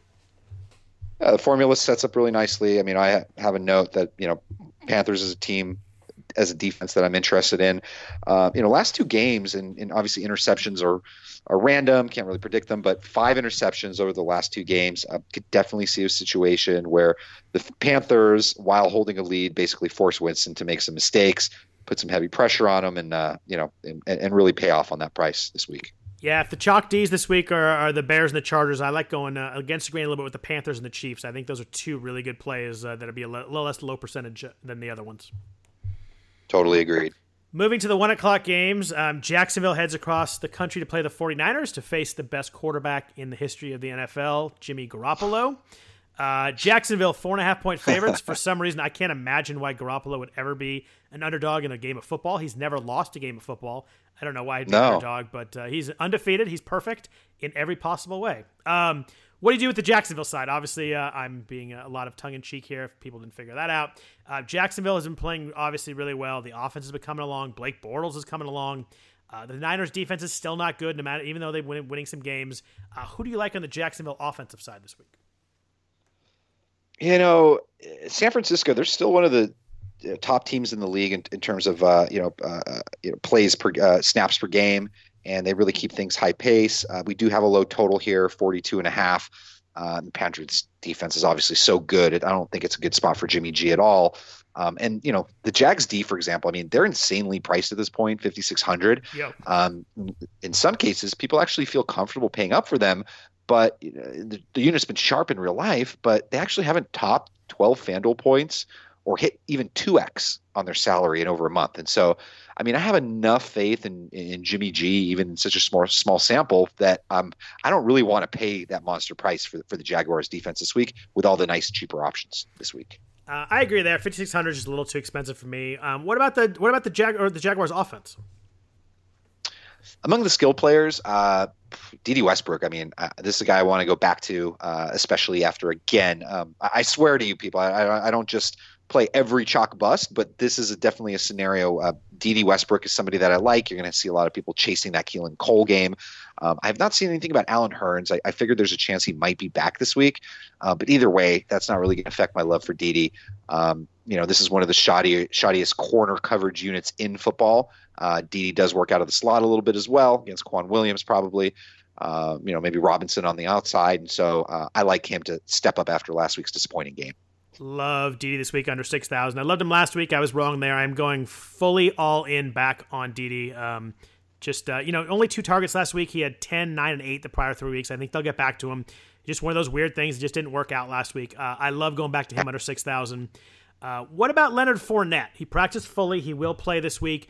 Uh, my concern on him is whether he gets the full load of carries. If he does, you know the Niners uh, Niners D's been run on, but they've been a little bit better uh, la- recently. No one over 70 yards last five weeks, but they face a slew of really shaky running backs. So I don't put too much weight into that. Should be a nice game script. They uh, you know they're four and a half point favorites, but it's all in his usage. Do you think he gets his full complement of carries this week? No, no, I don't, and, and I think that San Francisco is a pretty uh, actually sort of a sneaky, uh, solid run defense um, that, like you mentioned, has been getting better over the course of the year. Um, you know, just not the same unit that they were earlier on and, and that they were last year, where they're just completely thrashed. Uh, so uh, for me, it, I don't think it'd be wise for them, especially with his ankle, to really push it with Fournette. Um, obviously, going to need him for the playoffs. But uh, again, you know, obviously Ivory and Yeldon aren't on the level of Fournette, but they're serviceable, and so um, they want to keep Fournette healthy. They want to get him ready to go for the playoffs. But uh, for this week, not necessarily. Um, you know, I, am not super interested. You going? Uh, you going back to Bortles at all? Uh, back. I never. I haven't been playing him. I mean, back, back, I, back I for another. Uh, he's got seven touchdowns last three games. Are you going back for back for more action? I guess is what I mean. Yeah, probably. Uh, probably not. Not that I don't like him. It's just uh, you know a, a few other spots that I'm looking at that I like better that I've already mentioned today. Anything on the 49ers offense you're going to touch? Obviously, the Jaguars defense is, is way up there in, in every stat and every metric. Uh, Marquise Goodwin's been on fire 99, 106, 114 yards. Uh, the three game the three games with Jimmy G. Um, but you know, he's got he's got the Jalen Ramsey and AJ Bouye, the Rambo defense back there. Um, I just don't think I can play him this week at 6800 as much as I love that. I love watching him and Jimmy. Yeah, and and unfortunately, I'm going to be sitting him in a in a, in an important season long as well. Just have some better options there. He's also, you know, in addition to having to deal with that uh, you know, Legion of Doom, uh, Bouye and Ramsey, he's also dealing with a back issue. Um, or, or, back injury. Um, he was excused from Wednesday's practice, um, you know, more so due to the obviously the uh, unfortunate um, uh, death of his uh, of his son. But the back, um, you know, didn't you know he he still does have that back issue. The matchup isn't good, and so for me, not interested there. Hyde is maybe a little bit of consideration, but even then, it's just, a super contrarian play. Um, I don't think he'll be relied upon more. I, do, I mean, I do think he'll be relied upon a little bit more in this matchup than in previous ones, just because they're going to have to, you know, funnel um, it through him uh, and run the ball because it's really tough to pass against this team. But I think for the most part, uh, outside of Dede, I'm pretty much going to be fading this game. Yeah, and the thing with Hyde is that he was getting so much of his value from dump offs and catching passes out of the backfield from you know Hoyer and CJ Beathard. Jimmy G throws the ball down the field a little more. They're not dumping in a ball off, so he's, he's losing a lot of his value there. He's only gone over 80 rushing yards once in the last 11 weeks. I just I just don't think I can go back to Hyde right now. Um, I just think there's too many ways that they're doing different things. That uh, the Hyde's not the centerpiece that he was at the start of the year. Exactly, hundred percent agreed. Second to last game on the slate, and a, and a really an interesting one. I don't know how good it'll be, but an interesting one is the Seahawks headed to Dallas. Um, Seattle obviously got blown out last week. They're going to be looking for redemption pretty quick. They need to win. Uh, Dallas still in the playoff race, need some help, but they're, they're still in it too. Dallas is actually favored by five in this game, over under 47. Um, on the Seattle side of the ball, Russell Wilson, 9,000. You mentioned you were a little, you're upset he was that high. I kind of like he's that high to kind of keep the ownership down a little bit. Yeah, I mean, this game intrigues me uh, fully. I do believe. I think it's my favorite game on the slate this week. Uh, I do expect this game to go over, uh, and I don't know what it is about wanting to roll with Wilson after a rough outing, um, where you get you know ang- angry Russ.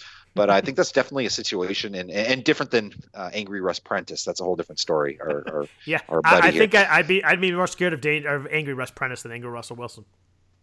That's right. Shout out to Russ. Uh, but I do think the Seahawks bounce back in a big way after last week's embarrassing loss to the Rams. Uh, I just think they keep this one competitive throughout. Um, you know, I may be biased because Russ is just my favorite quarterback. I'm heavily invested in season long, but uh, you know, putting that to to the side, um, you know, this is a secondary that uh, is basically rolling out with three rookies um, and, you know, missing a lot of their key pieces. And so um, they don't have much of a running game, even though it's better now with Mike Davis and McKissic than what it was before. Um, it's just a, a, game for, for Wilson and his crew to get nutty, I believe. Yeah, I think so too. You know, everybody's worried about the last game, but he had three touchdowns a game the prior four weeks before that. You got to like going back to him here. Uh, what about his his main receiver, Doug Baldwin? Horrendous last week at one catch for six yards, only four targets. Did miss a couple of good plays that they just missed because you know Wilson didn't have time to find him and make the perfect pass. But he's only topped 80 yards once in the last five weeks. Does have a couple touchdowns in there. Um, only 32 targets last six weeks though. He had he had three games in a row with double digit targets, and kind of the targets have gone away. They've really moved the ball, spread it around to Jimmy Graham, Paul Richardson, Tyler Lockett. Everybody's kind of getting a little bit of the action. Uh, Baldwin's still 7,300, so not cheap. Uh, you're rolling with him if you uh, for the sneaky bounce back. I am. Uh, he just, you know, obviously with with Jimmy Graham just being so effective in the red zone, uh, uh, obviously up until these last two games, uh, you know, and Richardson and Lockett being pretty solid. Uh, uh, Baldwin is just one of the guys now. Um, is obviously their best pure receiver, but somebody that I like. The price has dipped a little bit. if I'm going with Wilson, Baldwin will be probably the first guy I roll with, and I do like him this week. Um, Jimmy Graham, invisible these last two games. Uh, it couldn't be any worse. In fact, um, two weeks ago when he had the goose egg, um, all I needed uh, to, for a good uh, for a good cash was for him to catch one ball. All he needed to do was catch one ball. I lost by 0.4. I just Ugh. needed that 0.5 for a catch. So um, And then last week, he negative had, he one had, yard. He had, he had less yards this this last week. How is that possible? Uh, but he's So still the red bad. zone target leader. You know, still the red zone target leader. Solid matchup. Uh, I'm willing to go back to him this week. And uh, and yeah, I mean, with with um, you know Orlando Scandrick dealing with a with, with that back injury and, and likely out, I like Baldwin. I mean, the, the, the these three uh, rookies that they're rolling out are, cornerback Jourdan Lewis, uh, and Woods. Um, yeah, it should be pretty nice. My only concern for Seattle's office, and, and, I, and I do think it's worthy of our consideration, is how solid that defensive line is with Sean Lee when he's healthy and in there. He just sort of leads like a conductor. It's pretty incredible, and so I do I can see them getting to rust a little bit, but um, you know, if he gets any time in the pocket whatsoever, he, he he's going to tear up these these rookie cornerbacks. Yeah, if you play in an IDP league, this is the week to start Demarcus Lawrence. I think he gets a couple sacks against that terrible Seahawks offensive line. I tell you what, you want to go contrarian. Jimmy Graham off minus one yards in two weeks, only 200 less than Travis Kelce. um, that's I tell you what, you're gonna you're gonna get way lower percentage than Kelce because Kelce's priced down. Uh, if you want to go different in a tournament, that's certainly the way to do it. Yeah, yeah, and if you think Dallas gets off to a lead, I mean, you can do something like Russell Wilson with Baldwin and Jimmy Graham, and then Zeke Elliott. Um, you know, that I think that makes for for a nice little stackety stack this week. So what about the Dallas side? Zeke is 8,300, obviously back off the suspension. You got to think he'll be fresh, hopefully in shape. I saw some clips of him that looked like he was working out pretty hard. He has 80 yards uh, or more in every game but one. That weird Denver game where he had like eight yards. Um, I'd like to see some quotes this week that say that the reins are fully off. He's going to get a um, a full schedule. Um, I'd like to see a few quotes that, that kind of uh, you know, affirm that a little bit, but uh, I'm fine running him out. They're playing for a playoff spot. He's fresh. Got to think they feed him in a big way. Yeah, Zeke is my favorite back of the week. Um, you're right. I do want to see some quotes. I want to make sure everything is uh, copacetic. But yeah, he's going to be hungry, man. And, and we saw what Gurley did to this defense defensive unit last week. Um, and it goes without saying. I mean, this is a whole different offense with Zeke in the picture. Uh, it really boosts the confidence of uh, of Dak Prescott. Um, even boosts his, D, uh, his DFS usability uh, because he does, uh, you know, throw the ball to him. It does open things up in the pass game a little bit for Dez Bryant. And uh, and speaking of Dez, I mean, I think he's actually in play. Uh, you know that I'm partial, but I do think he's in play a little bit in GPPs this week. I think he could be sneaky against a secondary that basically, since losing Richard Sherman, has given up the second most points to uh, opposing quarterbacks or opposing receivers. I'm sorry, uh, after Tampa Bay.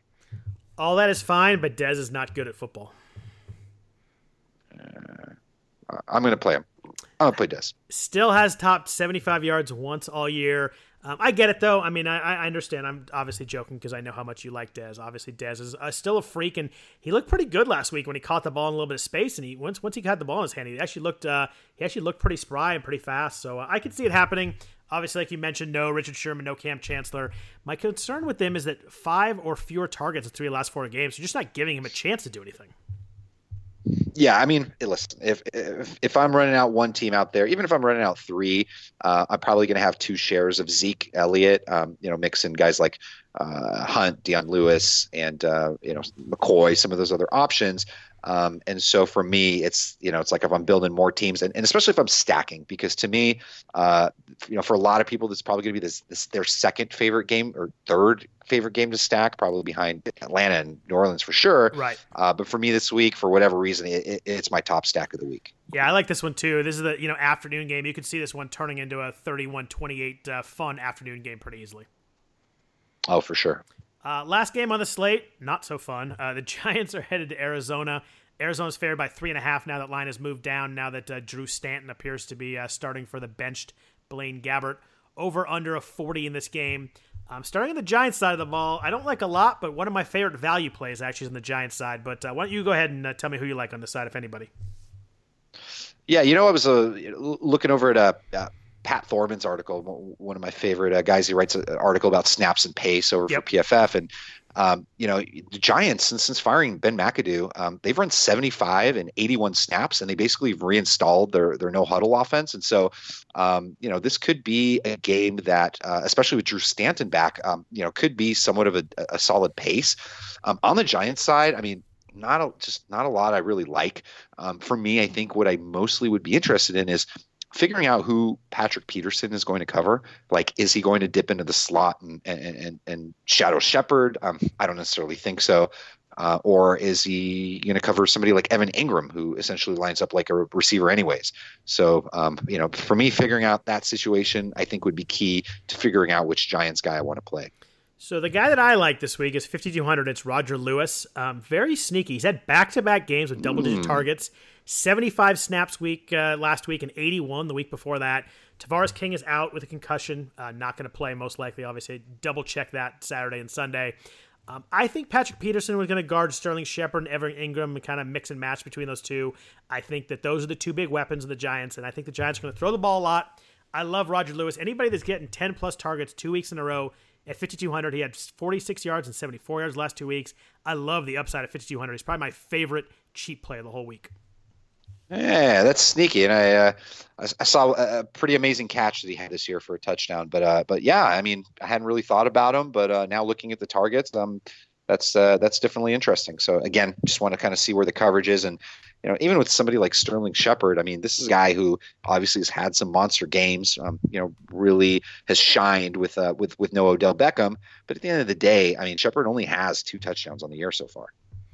Uh, yeah, I mean, obviously, he was a monster last week. 16 targets at 139 yards and a touchdown. But I just think off that game, they're going to have to put some Patrick Peterson on him, um, just based on that the usage there and how big he was. What about Evan Engram? 6,600, solid last three weeks, 99, 54, and 87 yards. He has 28 targets last three weeks. He's clearly a huge cog in this offense. Uh, 6,600 is tough. You know, we've got uh, we've got Kelce only 400 more, and we've kind of mentioned that with a few guys.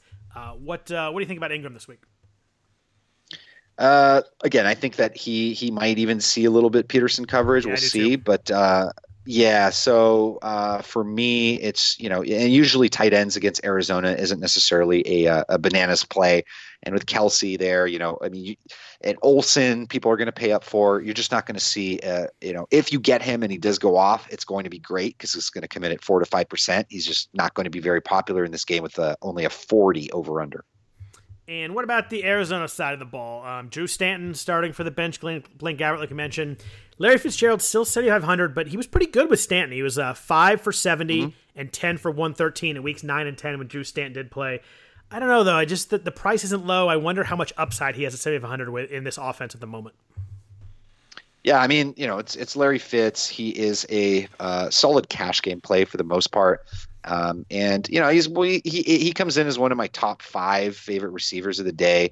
Um, you know the issue here in this range is you've got Doug Baldwin and and Ty, Tyreek Hill right around that same price. Um, and then one other interesting thing, and I kind of like him for if you're building multiple GPPs, is uh, John Brown is back. Uh, John Brown is practicing this week. Uh, obviously, a pretty talented receiver for them. Um, can really stretch the field. Uh, his you know his, hopefully his toe injury is uh, behind him and he doesn't get hurt again. Uh, but yeah, I mean, I, I think it's um, eh, the Gabbert uh, effect has sort of run its course after three bad outings in a row. Um, actually, never thought I'd be excited to see Drew Stanton back there, but uh, hey, that's where that's where we're at, 2017, baby. 4,500 running back for Arizona, Elijah Penny. Uh, Kerwynn Williams did not practice on Wednesday with a quad injury could be interesting. He played 21 snaps last week. He was 10 carries of 45 yards, so pretty effective. The Giants' uh, defense just sucks overall. They gave up a long time ago.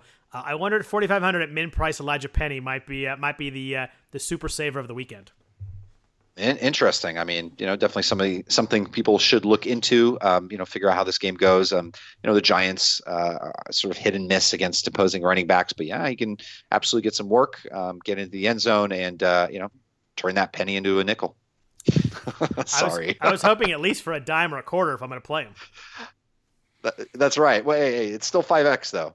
Uh, yeah, that'll, you turn your work. penny into a nickel. I would take it. Uh, uh, yeah, I would take it. Um, what's that? That's nice. about uh, 22 points or something. Yeah, that, that would work. I'd take that. I'd sign up for that right now. Yeah, that's uh, right. So, quick wrap up, wrap up, wrap up before we get out of here. Um, what about uh, quarterback? Who are your favorite? your favorite overall play? I'm guessing is Russell Wilson. Um, what about the the yep. mid range? Some cheaper guys. Uh, so mid range, Alex Smith is a little intriguing to me. Um, I, I, just like his weapons this week. Um, you know, I, I, like him even in games where they are heavily favored. So uh, somebody I'm interested in. A couple weeks off of um, not getting much attention, and then if I'm going really cheap, I guess I might consider Drew Stanton. Just how bad uh, this Giants secondary is, um, you know, without Janoris Jenkins. So uh, probably not going to have a lot of Drew Stanton, but not opposed to going with him and Fitzgerald uh, if I am building a team where I'm going heavy running backs and receivers, or maybe even with Gronk. Yeah, my three favorite quarterbacks are kind of all in the same uh, same tier, same clump. Uh, I like Jared Goff, I like Matthew Stafford, and I like Phil Rivers. Um, all three of those guys, I think, will be pretty solid this week. Uh, not uh, and you, you, save some money off the uh, off the Wilson and Brady prices. I like Wilson too. I'm gonna try and play some teams with him, but at nine thousand, so it gets a little bit tough unless you want to play, uh, you know, my boy Elijah Penny, and then you can then you can fit whoever you want. But uh, I'm fading Matt Ryan. I just I'm not seeing it this year. I want to see uh, even a high over under. Uh, you know, hasn't thrown three touchdowns in a game yet. I want to see him do something before I put him in, and I just I'm not feeling it with Matty Ice this year. Yeah, on the fade side, uh, fortunately, I think it's going to be Brees for me, just you know, based on the slow, slow pace, a good secondary, uh, you know, strong running backs, weapons kind of meh outside of Michael Thomas. So uh, Brees is my fade. Um, on the sneaky low percentage tip, uh, Tyrod Taylor for me. Uh, I do think he'll have a better, um, a, a, nice game here. I think it sets up really well for him. Uh, not opposed to, uh, to to running out with Tyrod this week. What about uh, the running back side? My top overall play is uh, Ezekiel Elliott and Melvin Gordon are my uh, my two favorite here. My top overall is also Ezekiel Elliott, uh, but I'm also extremely intrigued with uh, Kareem Hunt and Alvin Kamara. In the uh, in the mid range, I like Devonta Freeman a lot. I thought he looked really spry, really good. I'd like to, you know, it would be better if Tevin Coleman did not play. Um, I guess I also like Kenyan Drake. He's just been so good for three weeks in a row. It's 70, 70, 100, 7300, whatever he is. Um, still think he's a pretty solid play there. Yeah, for me, top or mid range, I'm on the same page with you. It's Devonta Freeman, who I would love even more if uh, Tevin Coleman wasn't playing. Even if Tevin is playing, uh, I'm fine with Freeman. Uh, on the cheap side for me, Dion Lewis uh, just kind of sort of goes without saying. And, um, you know, I wish that Joe Mixon was playing uh, a, a, full game and they could just let him loose because if so, I would like, I would be into Mixon this week. Yeah, my top cheap play. I like Tion Green, but now that uh, Theo Riddick is going to play, I, am off that one.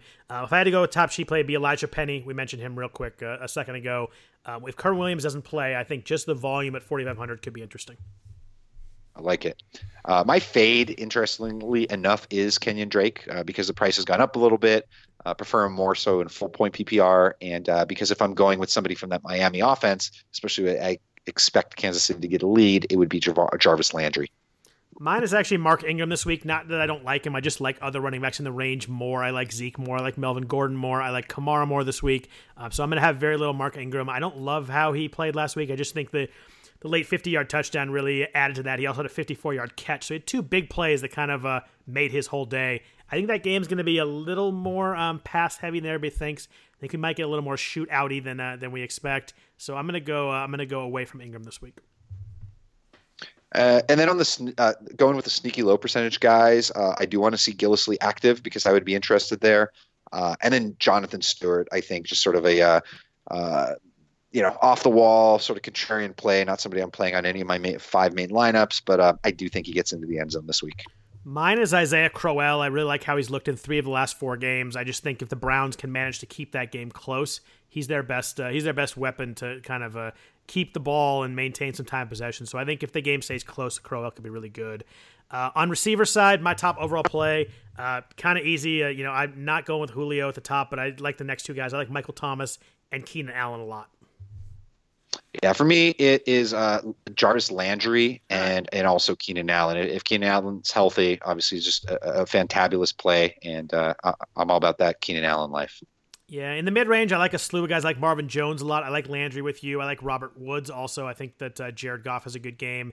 And uh, you know, you look at Mike Evans at seven thousand. I think in that game, if they get they get down by you know 10, 14 points, they're gonna throw the ball a lot. They're gonna force him a lot. Uh, at seven thousand, I think he might finally pay off on that salary. Yeah, I could see that with Mike Evans for sure this week. Uh, maybe finally gets that 100 yard receiving game uh, that he really needs. Uh, Doug Baldwin is, is, one of my favorite plays. Going to, going to pair him up with uh, with Big Russ and uh, Larry Fitzgerald. I'm definitely interested in him as well. Top cheap play for me is uh, going to be in perhaps the same as you, Chris Godwin. Yeah, I like Godwin, but I also like Roger Lewis. And then uh, Dede Westbrook is in there somewhere. I don't know if he's cheap or mid range, but um, he's uh, kind of in the middle of those two tiers. But I like him a lot. I think that a, a lineup with Dede Westbrook plus either Lewis or Godwin could give you a lot of other stuff elsewhere that might really pay off nicely. I mean, hey, like the old uh, show from the late '80s says, right? Roger Lewis can't lose. Isn't that what it was called? you like to mix that in at least once every four or six episodes. Uh, I'm fading. I'm fading AJ Green this week. I'm just not. Uh, I'm not feeling it with Andy Dalton right now. Low targets, offense is sputtering. I'm just not going to pay the price for him this week. Green is my fade as well. Um, I do have Julio listed as a secondary fade, but uh, I'm probably going to end up with him on a lineup. Just contrarian play. Anytime Julio is contrarian, uh, it, it, it's it, an opportunity to pay off. So interested there. Uh, sneaky low percentage guys for me at any price. Uh, I already mentioned Dez Bryant a little sneaky this week. Uh, Devin Funchess coming in at a lower percentage and uh, uh, a cheap punt at 5,000 for Arizona if he's healthy and good to go. John Brown. You just can't quit John Brown, can you? No, I can't. He's good. Uh, you already mentioned my low percentage plays. I think I think Doug Baldwin with that price is going to come in at really low percentage off the bad game. Um, I think he bounces back well. At tight end, my top overall play, uh, no surprise from all we've talked about so far, uh, Travis Kelce. I think a little too cheap at 7000 I think I'm going to own a lot of Kelce this weekend. Top overall play for me as well. Travis Kelce, uh, just for the price uh, for Gronk, get some savings, spend it elsewhere. Top mid range guy for me, Jimmy Graham on the bounce back. Going to roll with him and uh, Russell Wilson and Doug Baldwin in a GPP. Zeke on the way back. Uh, I am not as full fade on you with uh, Antonio Gates. I'll probably play Gates and cash. Uh, I do think him and Rivers connect for at least one touchdown. fade for me. Um, strange enough, is going to be Greg Olsen. Um, I just don't know what it is. I just you know think people are chasing last week's big game, and so uh, I'd rather pay up 400 extra for for Travis Kelce. That makes sense. Uh, my favorite mid range play is a guy who's been sneaky pretty good is Eric Ebron. 18 targets the last two weeks. Uh, he had 94 yards the week before, and then 33 yards and a touchdown this week. They're kind of looking for looking to him in, in kind of those spots it's third and four, and you know Tate and Jones go down the go down the field, and Ebron gets a little uh, little button hook or a little out or an in. They're, they're really using him a lot in the middle of the field, which I like. Um, I think the Detroit offense does really well against Cincinnati this week, so I think Ebron uh, will come in a low percentage, sneaky mid range, with a lot of people going up to Kelce or down to Gates. Yeah, I don't know if you remember two weeks ago on the pod where I, I kind of threw out at the end that I was going to going to play Eric Ebron because he was scoring a touchdown. Well, he didn't score a touchdown, but he basically had his breakout game. I think it was like nine catches for 90 yards or something. So it was yeah, uh, it mean, was it was going... 10 for 94, and I will give you full props for uh, that call even without the touchdown. Thank you, sir. Uh, on the sneaky low percentage side, if he plays Adam Shaheen, um, outside of that, um, I'm not really going too cheap because I don't really want to take a chance when I have guys like Kelce and Graham, um, Delanie, who I trust more. Yeah, Ebron's also my low percentage play. I think everybody's going to go Gates, or then they're going to go up to, like I said, Kelce, Graham, uh, Olsen, or Gronk. So I think the mid range can be really, uh, really uh, meager percentage ownership uh, this week. On the defensive side, we mentioned, uh, you know, kind of some of the chalk plays. I like um, the Chiefs and the Panthers kind of getting away from the chalk a little bit, away from uh, Chicago and the Chargers. I think we we think are going to be the the chalkier sides. Um, I think the Panthers and Chiefs both come up big this week. Yeah, the my top overall play, kind of eating the chalk here with the uh, the Chargers. Uh, my top cheaper play, I think I already mentioned them, was uh, the Rams on the road against Tennessee against Marcus Mariota. Uh, you know, just really cheap. It's just a matter of you know th- those you know between the Bears, Chargers, Rams, uh, Panthers. I mean, it's just a couple hundred in salary there, so it's just a matter of you can fit them in. Um, probably wouldn't play Rams on my primary team, but uh, on a third team, I'm interested in them. Uh, my fade for the price simply is Jacksonville. Is that the same for you? Well, considering that uh, Jimmy G plays quarterback for the 49ers, yes. there you go. What about a sneaky low percentage team? You know, my the guy the teams I like aren't that expensive, so I don't really need one. But I think the interesting one, if you need a 4,500 defense, is the Cowboys. I think there's kind of a floor built in there because I think they'll get three or four sacks against Russell Wilson just because the Seahawks offensive line is abysmal. Um, Demarcus Lawrence, Sean Lee, I think they're going to be causing some havoc for Wilson in the back. I think they're going to get get a few sacks and maybe uh maybe you get a fumble interception at that. If I had to go min price, I think Dallas at home is interesting. Nice. Yeah. For me, uh, again, I, am primarily using the the batch that I already told you, but uh, just a sort of a sneaky feeling on on on New Orleans. Um, even if they do allow you know 18 to 22 points, um, I do see a couple of opportunities for for Matt Ryan to get picked, especially if New Orleans gets off to a big lead. Um, I do see a couple sacks on Ryan as well. And so um, New Orleans, no one's talking about them. No one's going to use them because they've been under the radar. But uh, just something a little sneaky out there that may hit. Well, beautiful. I like it. I think we have some. Uh, I think we have some good off the radar and cheap guys this week. I think we're. Uh, I think we're headed for a good week. I got a good feeling about this week. That's it. No, no better time to do it than at the end, baby. Absolutely. So, thanks everybody for listening to the RotoWire NFL DFS podcast, sponsored by FanDuel. We of course thank them again. If you could please rate, review the podcast, we greatly appreciate that. Uh, Vlad reads all those reviews, so please, uh, please go in there and do that. Um, other than be that, nice. Be nice. we thank everyone for listening. Look forward to uh, talking to you one more time next week for Week 17. Hope everybody has a good and profitable Week 16.